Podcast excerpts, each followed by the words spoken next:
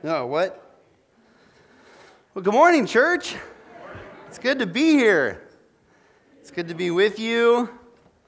We are, uh, some of you have been asking, we are not yet in our house. So just continue praying for us. But we're doing fine. We're staying with my grandma.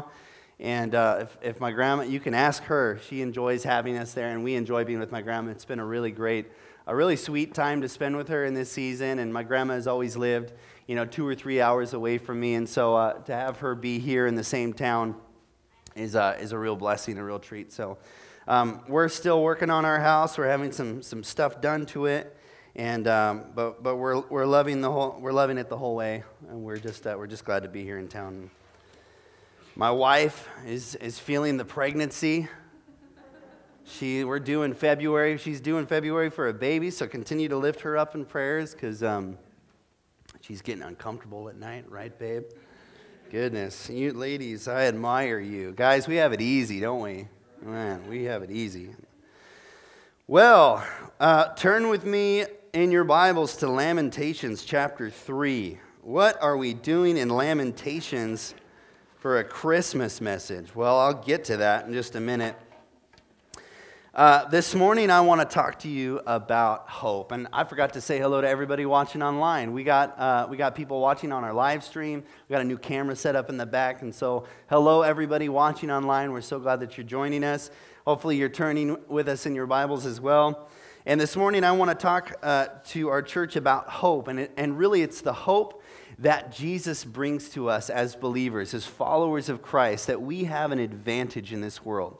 We have something that the rest of the world doesn't have, and that is a hope, something to look forward to, not only in the next life, right? We're not only looking forward to heaven, but how many of you know that Jesus didn't die and he wasn't raised again just to get you into heaven? He died so that he could get heaven into you.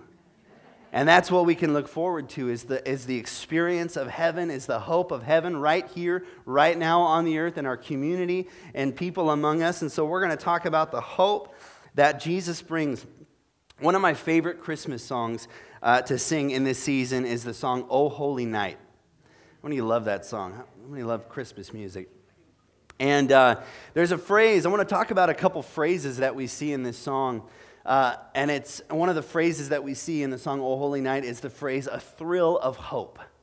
We have a thrill of hope, and this song has a really rich history to it. I don't know if you know the history of "O Holy Night." Maybe some of you do, but it was written in the mid 1800s by a merchant poet guy. His name was Placide Cappeau, and I'm, i think I'm saying that right. Uh, but there was a priest uh, who approached this merchant. This priest wanted a poem written of Luke chapter 2. And he, he, he approached Placide Cappeau and knew that he was a great poet.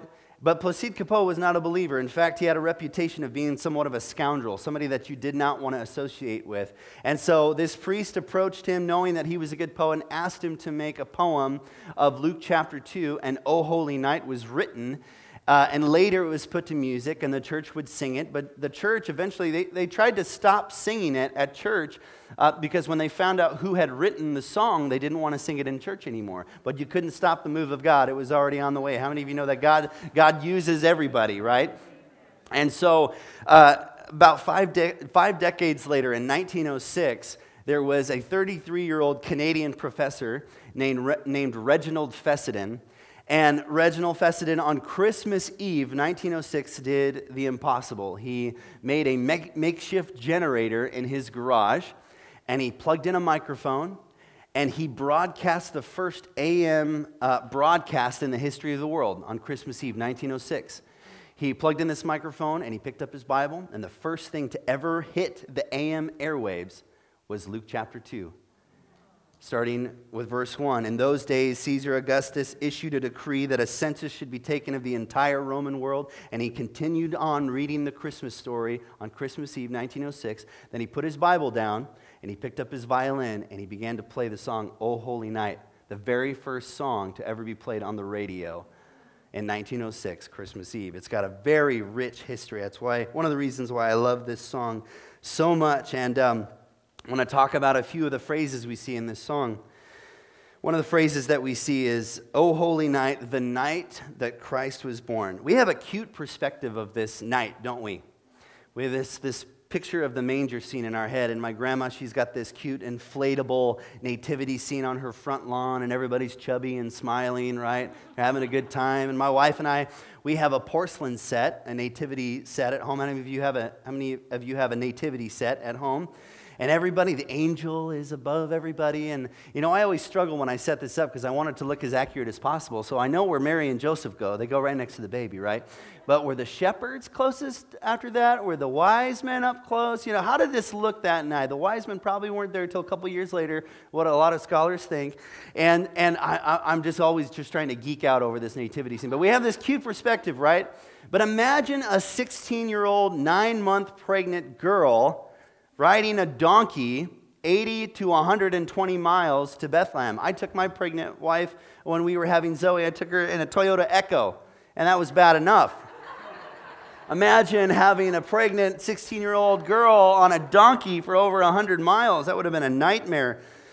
But there was no, there was no room when they show up in Bethlehem. There's no room. And so they, they went and they stayed in what, have, what would have looked like a, a, a cave, a dark cave filled with animals and, and cow poop. And every, it was the worst conditions to have a baby. I can imagine Mary as a mom thinking, oh my goodness, I'm about to have the Savior of the world right next to a pile of cow poop.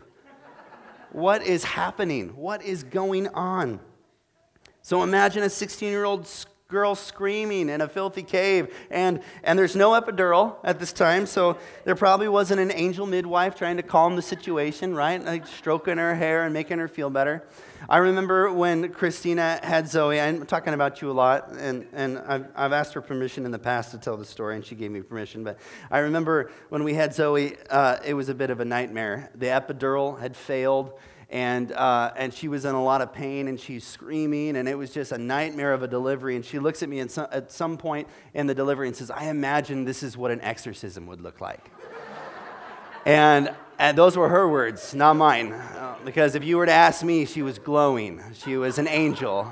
She looked beautiful. Little sweaty bead drops coming down her beautiful angel face and, uh, and, and you know what? But the Lord was good. We, we had Zoe. It was good. But, but this is the chaos that's happening in the cave that night. It's not this, it's not this quiet, picture perfect scene. It is the worst of conditions to have a baby, the worst of times to have a baby.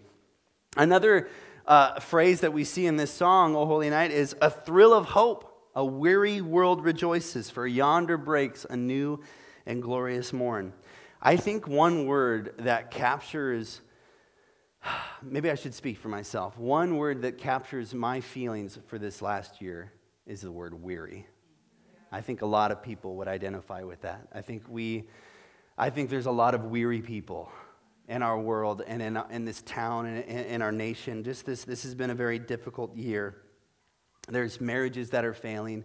There's jobs that are being lost. There's people that are getting sick. It's a very weary world right now. We are weary. And perhaps you're here this morning or you're watching online and you're weary, you're tired.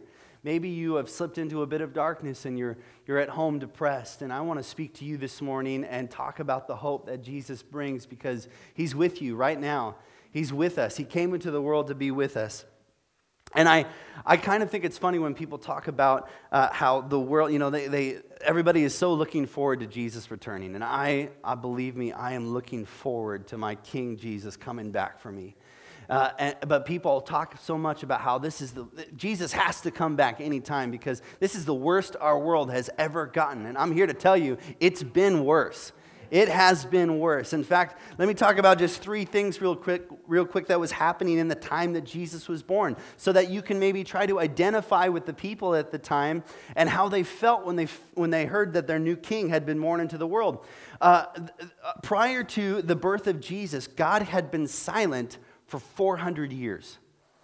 He had been silent for 400 years. The Old Testament ends with the book of Malachi, and the, and the book of Malachi ends with this uh, very pregnant statement, this promise that God would send Elijah the prophet as a forerunner for the Messiah, and that would be fulfilled in the person of John the Baptist. But, but until, uh, but since that last statement in Malachi, uh, till the birth of Jesus, God had been silent for 400 years. I can imagine people, I can imagine uh, the people at the time talking about oh, man, where is this God that our parents told us about? Our parents tell us all the time about how God delivered our people from Egypt and He delivered us, He brought us to the promised land, but, but we're under Roman rule now and, and, and we haven't seen a prophet or heard a word from the Lord for 400 years. Does God even care for us anymore? Is He even here? Does He even know we exist? Does He identify with my, my hurt, with my struggle, with my pain? Does God know that I'm here? Another thing that was happening in that time, I just mentioned it a little bit, is that the people of God were under a very oppressive Roman rule. And Luke chapter 2 starts off with a blatant reminder that the people of God were owned by another. And it Luke chapter 2 starts with a, a, a talk about a census that was happening. And it's this reminder that the people of God were owned by another, they were controlled by another. And how inconvenient it would have been to force a nine month pregnant girl to travel over 100 miles to a, a different town for this census. They were under Roman oppression, they were under Roman rule. They, were, uh, they didn't have the freedom that they wanted to, to live and to worship the way that they wanted to. I think oftentimes I've felt this before that our freedoms are being oppressed in this season, that, we are, that we're being forced to do things that we don't want to do. And I identify with that. I can identify with people that feel that way. But all throughout history, God's people have been far worse. They've been oppressed far worse. Another thing that has happened uh, uh, shortly after uh, King Herod heard of the birth of Jesus is what you know what happened. He ordered the execution of all the babies in and around Bethlehem that were two years of age and under. Imagine the darkness living in a time where your children are taken away from you and they're killed because the king is threatened by them. Imagine the anguish, the heartbreak that they're feeling in this moment, the darkness that the world is feeling in this moment. I can imagine the people of God thinking, God, where are you? What are you doing? What is happening? Do you not see everything that's happening? Do you not see the pain that I'm in? Do you not see what the king is doing? Do you not see what the Romans are doing? God, where are you? You haven't spoken in over 400 years. I can picture the shepherds laying in the field with their sheep that night. And they're looking up at the sky and they're wondering how they're going to keep their house and how they're going to keep their jobs because they can't pay taxes to Rome. And they're thinking, man, they're just talking with one another. You remember those stories my, our parents would tell us? Yeah, that's a bunch of hokey pokey. That's nothing, right? That God's not real. we got we to move on from this promise, right? That God hasn't shown up before. And, and suddenly, in the middle of the night, as they're having this conversation, a heavenly host of angels appear before their faces and they say, Hey, guys, Jesus has come. The one you've been waiting for is here. The Messiah is here. God is speaking now. He is giving you an answer because He loves for you. You can go see Him if you want to.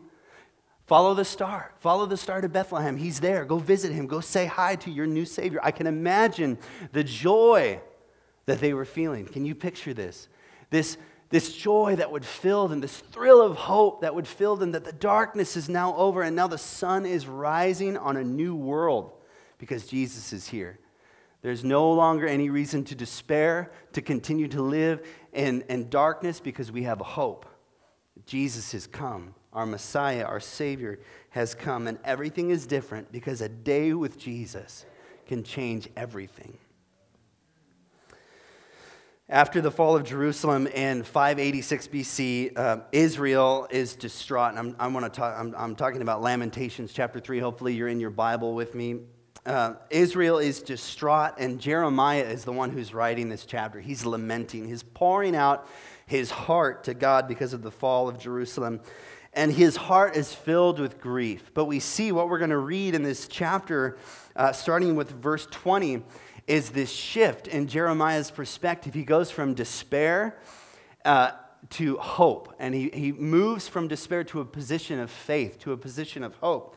And so this is what he says, starting in verse 20. He says, I well remember them, and my soul is downcast within me. Yet this I call to mind, and therefore I have hope. See, he doesn't ignore the pain, he doesn't ignore what's happening to him. He acknowledges it, but then he brings to the forefront of his mind the promises of God. He brings forth to the, the forefront of his mind the goodness of God. He says this, verse 22 Because of the Lord's great love, we are not consumed, for his compassions never fail.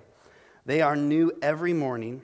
Great is your faithfulness. I say to myself, The Lord is my portion, therefore I will wait for him. The Lord is good to those whose hope is in him, to the one who seeks him. It is good to wait quietly for the salvation of the Lord. I want to talk about three truths that I pray would fill you with a thrill of hope this morning. Three things that, that the Lord put on my heart that we see here in Lamentations chapter 3. Uh, if you're taking notes, you can write this down. I'm a, I'm a big believer in note taking. I like, I like to take notes. I don't know about some of you. Some of you maybe you don't like to take notes, you just like to sit and enjoy. That's fine too. But a new day with Christ, number one, brings you exactly what you need. Notice I didn't say exactly what you want. A new day with Christ brings us exactly what we need. Uh, verse 24 said, I say to myself, the Lord is my portion, therefore I will wait for him. What does it mean that the Lord is my portion? What is this referring to? Well, this is referring to back when Israel was uh, wandering the desert for 40 years, and the Lord instructed them to gather manna every morning, but only to gather manna for that day. And if Israel would gather more manna than just manna for that day, what would happen? Bible says the manna would rot. The manna would rot. What was the Lord doing? The Lord was trying to tell Israel that He is their portion, that He sustains them daily, that, he, that you can rely on Him for everything you need today. God was saying, I have everything you need for today, and tomorrow when you wake up, I will have everything you need for the challenges that you're going to face tomorrow. I will be your portion. I will be everything that you need. Jesus taught his disciples to pray, "Give us today our daily what? Bread." Church, I need God every single day just to be a good husband, just to be a good father, to be a good human being. I need God every single day to give me the wisdom and how to have conversations with people and, and the uh, the ability to forgive people that I need to forgive. I need God every single day. He is our portion. And the good news is that God is already in tomorrow. He's waiting for you tomorrow. He sees what you need tomorrow. And oftentimes we, we get consumed with worry and anxiousness because, because of what we see happening tomorrow. But God says, I don't want you to worry about tomorrow. I don't want you to worry about tomorrow. I want you to focus on what I'm providing for you today because I'm already in tomorrow and I've already provided everything that you need for tomorrow. Just focus on today because He has everything you need for tomorrow. If your marriage is struggling, He has everything you need for your marriage. If you're depressed, God is already in tomorrow and He is the joy of your life. He's the lifter of your head. He knows what you need. If you're weak or you're hurting, God is your strength and your comfort. He has everything that you need today and tomorrow. A new day with Christ brings you exactly what you need. That's the first one. The second one is a new day with Christ brings you the hope to keep going. He brings you the hope to keep going. A thrill of hope in the midst of the weary world is the belief that there is a new morning coming after the darkness of the night. How many in this room like to golf? Do we have any golfers in the room? All right, there's a couple, yeah. I am a terrible golfer, but I love to golf. I love my dad is a good golfer. I go out with him. He tries to teach me, and I just don't spend enough time on the course. I love to golf.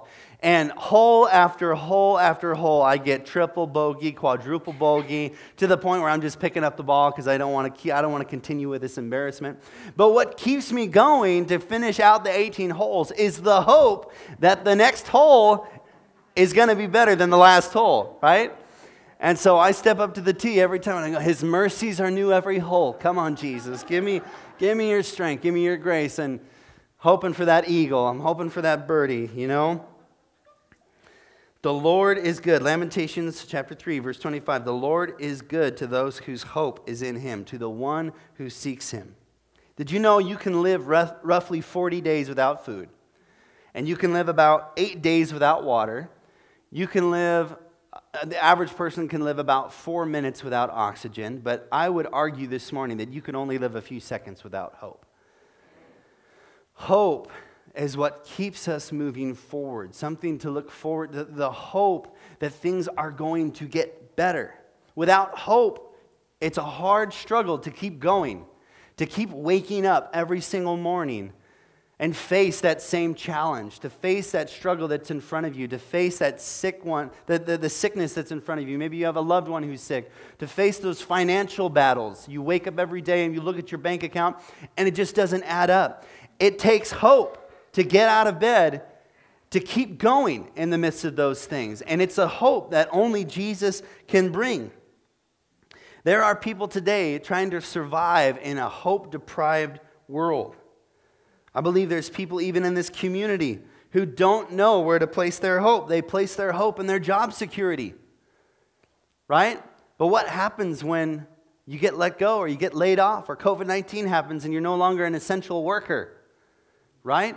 If you place your hope in your job security, that hope is going to fail. That hope is going to end.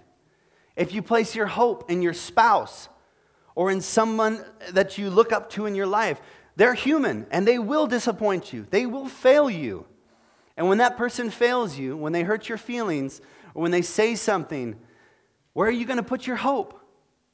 If you put your hope in your uh, in your talents or your abilities or your physical capabilities when, as you as you age and those things go away or you break a leg or you ruin your voice or you hurt your whatever it is when you place your hope in those physical things that hope disappears. But jesus christ is the only thing that will never fade that will never fail you and he will always give you the hope to keep going. But when we start to lose our way is when we take our eyes off of jesus and we put our hope in something else. Oh you know, it's really hard to keep on hoping on this person that I can't see. And I haven't heard anything. If you haven't been hearing anything, I want to ask you have you been reading your Bible? Have you been spending time with the Lord? Oftentimes we go, I just haven't been hearing anything. But you know what? I think I can make it. I think I can do it myself. I think that if I if I apply for this job or if I if I meet this person, if I do this, if I do that, I, I think I can do it. I can, I can pull it off myself. I don't need, I don't need God to keep going. No, those things will all fail you. Jesus is the only person that you can place your hope in, and he will never fail you. Hebrews 10 23. Let us hold unswervingly to the hope we profess, for he who promised is faithful. Hold unswervingly. We're supposed to hold tightly to hope. I think I think a lot of people, they start to let go. The minute that trial happens, the minute that persecution happens, the minute that it gets uncomfortable, they start to let go. Because it's easier to grab onto something that's tangible, right? It's easier to grab onto someone or, or something that's tangible, but we're supposed to hold unswervingly, we're supposed to hold on tightly to the hope that Jesus brings us. I think a lot of people are letting go of hope and they're clinging to fear. They're clinging to their fears. And how many of you know that fear is faith in the wrong thing? Fear is faith in the wrong thing. When you let go of hope, you're letting go of that faith in God. You're clinging to a faith in the wrong thing. Hold tightly to hope. If you can't see past the darkness of the night, know that there is a new day coming. I think of Judas, uh, the, the disciple that betrayed Jesus for 30 pieces of silver, and he was so distraught after what he did. What did he do? He went out and he took his own life. He had let go of hope because his sin was the only thing that he could see. Was the only it was darkness. It was the only thing that he could see. He was so distraught that he gave up. And I wonder, I wonder, this is not this is just me. This is my opinion, right? Uh, this isn't, I haven't been reading any commentaries about this, but, but I wonder if Judas, if he would have just held on until day three, I wonder if we would be talking about him a lot differently because Peter betrayed Jesus as well, right? But Peter waited till day three and he saw the risen son and he had that conversation with jesus where he was reconciled back to jesus and jesus said peter do you love me? Then feed my sheep. I wonder if we would be talking about judas differently if he had waited until day three if he would have just held on in the midst of his sin. But when we when we despair in the midst of our sin we are we, we, we convince ourselves that our sin is too much for the blood of Jesus. It's too much for God to forgive. When we hold on to that sin, how arrogant of us is it to say that? That my sin is greater than the blood of Jesus, that I can't be forgiven. I can't, I, God can't look past this thing that I've done. That's not true. The blood of Jesus is enough to cover anything, to cover all sin. I wonder if Judas would have held on to day three, if we would be talking about him very differently. Don't give in to the darkness. Don't give in to the weariness around you. Don't give up, uh, don't give up the hope.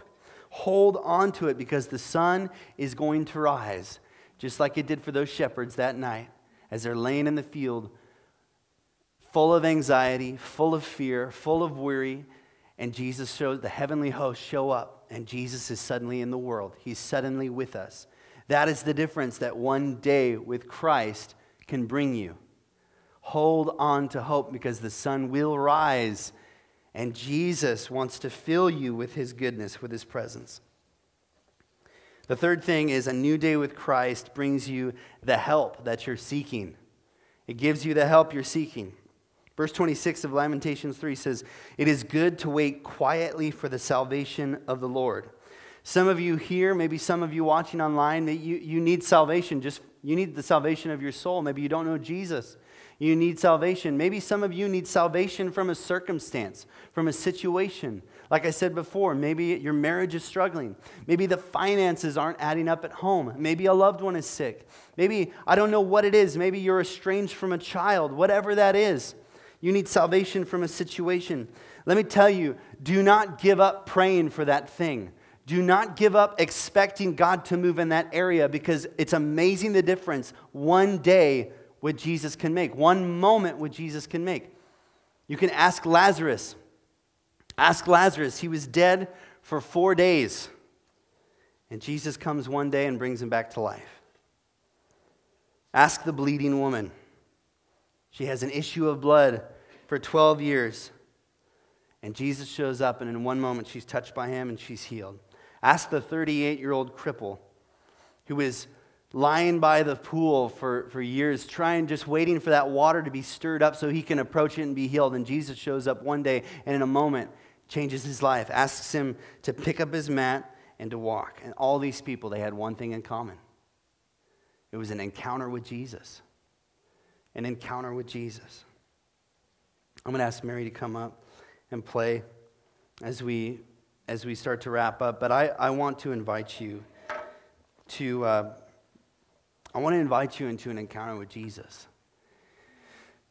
I believe that all of our encounters with God have looked very different over the years. I'm sure I can talk to some of you and you would say, you know, you experienced Jesus when you read the Word of God, you open up the Word of God, and it just it's like the words come off the page. And some of us experience God in a way that's more like uh, music and worship, and we feel the presence of God in the room. And and some of you experience God when you're outside walking in nature, or or when you're up on a hill and you can see uh, all of God's creation. You experience God that way. I want to encourage you to be intentional in this Christmas season to be intentional about seeking those encounters with Jesus. He wants to meet you where you're at, but we have to set aside a time and a place to meet with hope, or else we get lost in despair. If we don't set aside a time and a place to meet with hope, to be in the presence of God, then we can get lost in despair and in darkness. Some of you, maybe you need an encounter with Jesus today. You need an encounter with hope. You've been walking in darkness, you've been walking in what seems like a heavy weight on your shoulders. Remember what Jesus said Come to me, all who are weary. I will give you rest. My yoke is easy and my burden is light.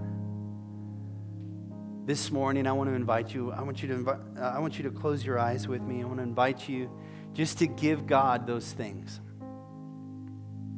I'm going to give you two in- invitations this morning. The first one is for those who feel like they have a weight that they just need to surrender to Jesus once again.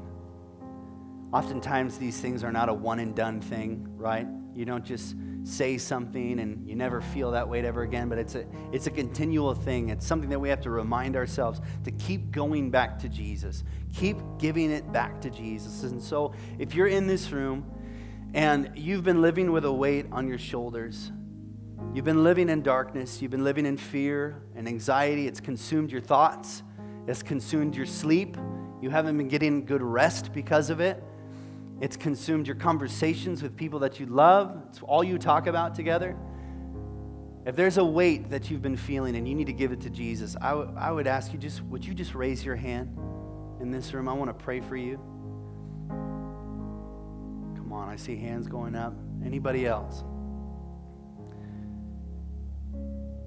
You can put your hands down. Father God, I pray for everyone who responded this morning, everybody who's watching online who's responding in the same way, saying, I want to give us weight back to Jesus. God, would you exchange this heavy weight for your light weight? God, you have a joy and a hope that you want to trade us. And the good news about Jesus is there's no cost, that it's free, that you say, just come to me. Father, would you give light burdens. Would you give light loads to these people in this room? Father, we surrender our anxiety, our fear. We surrender our, our thoughts, God.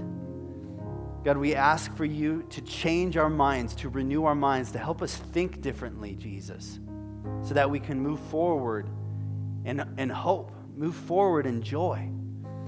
God, remind us of the gift it is to be in a world where you're in. God, that we're not in this life alone. You did not create us and step away, never, never to set foot in our lives ever again. But God, you orchestrated our lives. You are in our lives. You are in every season, in every situation, in every circumstance. God, you are here and you're waiting for us to turn to you and involve you in our everyday activities. God, we love you and we thank you. In Jesus' name. The second invitation I want to, uh, if there's anybody here in this room or watching online, this is what I love to do. I want to give an invitation for us to uh, commit our lives to Jesus. If you uh, have never done that before, I imagine this is a church that, uh, you know, you, you, maybe most of you have submitted your lives to Jesus, but if you're watching online or if you're here in this room and you haven't given your life to Jesus, and you need to say, God, I have, I've walked away from you. I haven't always been there. I haven't always been following you, and I want to give my life back to you. If that's you, would you raise your hand? Because I want to pray for you. Amen. I see your hand in the back. Let me pray over you for those watching online. God, I, I thank you for the people in this place, God, that, that say yes to you. Would you fill them with your presence? Would you fill them with your love? If you're watching with me online, just repeat after me Jesus, I love you and I'm sorry. I repent for the sins that I have committed in my life and I turn from them and I fix my eyes on you, Jesus. Would you renew my heart and fill me with your Holy Spirit in Jesus' name? Amen. I want to leave you with this last, uh, last verse, Romans chapter 13. You can look up at me again. Romans 13, verses 11 through 12 says, The hour has come for you to wake from your slumber. The hour has come for you to wake from your slumber. No more living in darkness, no more living in fear. Time to wake from your slumber because our salvation is nearer now than when we first believed. The night is nearly over and the day is almost here. There is a hope that comes with following Jesus. And I am so glad that I have a Savior who is not distant, who's not far away, but He's here. So we're going to end with this song, O Holy Night. And I want us to all stand together and let's reflect on these lyrics and what Jesus has done for us.